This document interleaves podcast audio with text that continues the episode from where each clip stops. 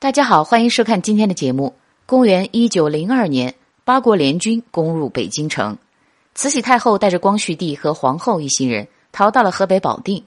为了控制和笼络朝中大臣，他把军机大臣荣禄的女儿苏完瓜尔家幼兰收为养女，指婚给了光绪的弟弟载沣为嫡福晋。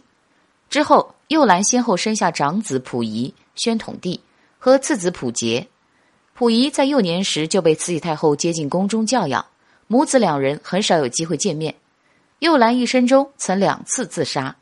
第一次是在溥仪逊位后，他和宫中的端康太妃为了太后之位，一心想要逊帝复位，结果父亲的老部下袁世凯却登基做了皇帝，眼看复国无望，他就想要以身许国，吞食鸦片后被贴身仆人发现。之后，在醇亲王载沣的劝说下，才放弃自杀。第二次是在一九二一年，溥仪与端康太妃两人爆发激烈冲突，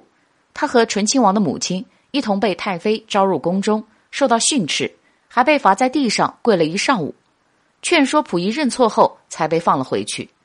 幼兰回到家中，想到自己是慈禧太后的干女儿，又是皇帝的亲额娘，以往哪里受过这样的委屈？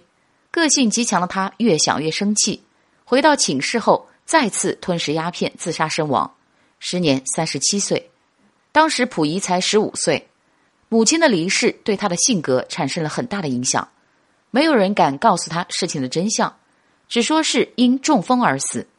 很多年后，溥仪得知母亲去世的真相，然而罪魁祸首端康太妃早已病逝多年，最后也就不了了之了。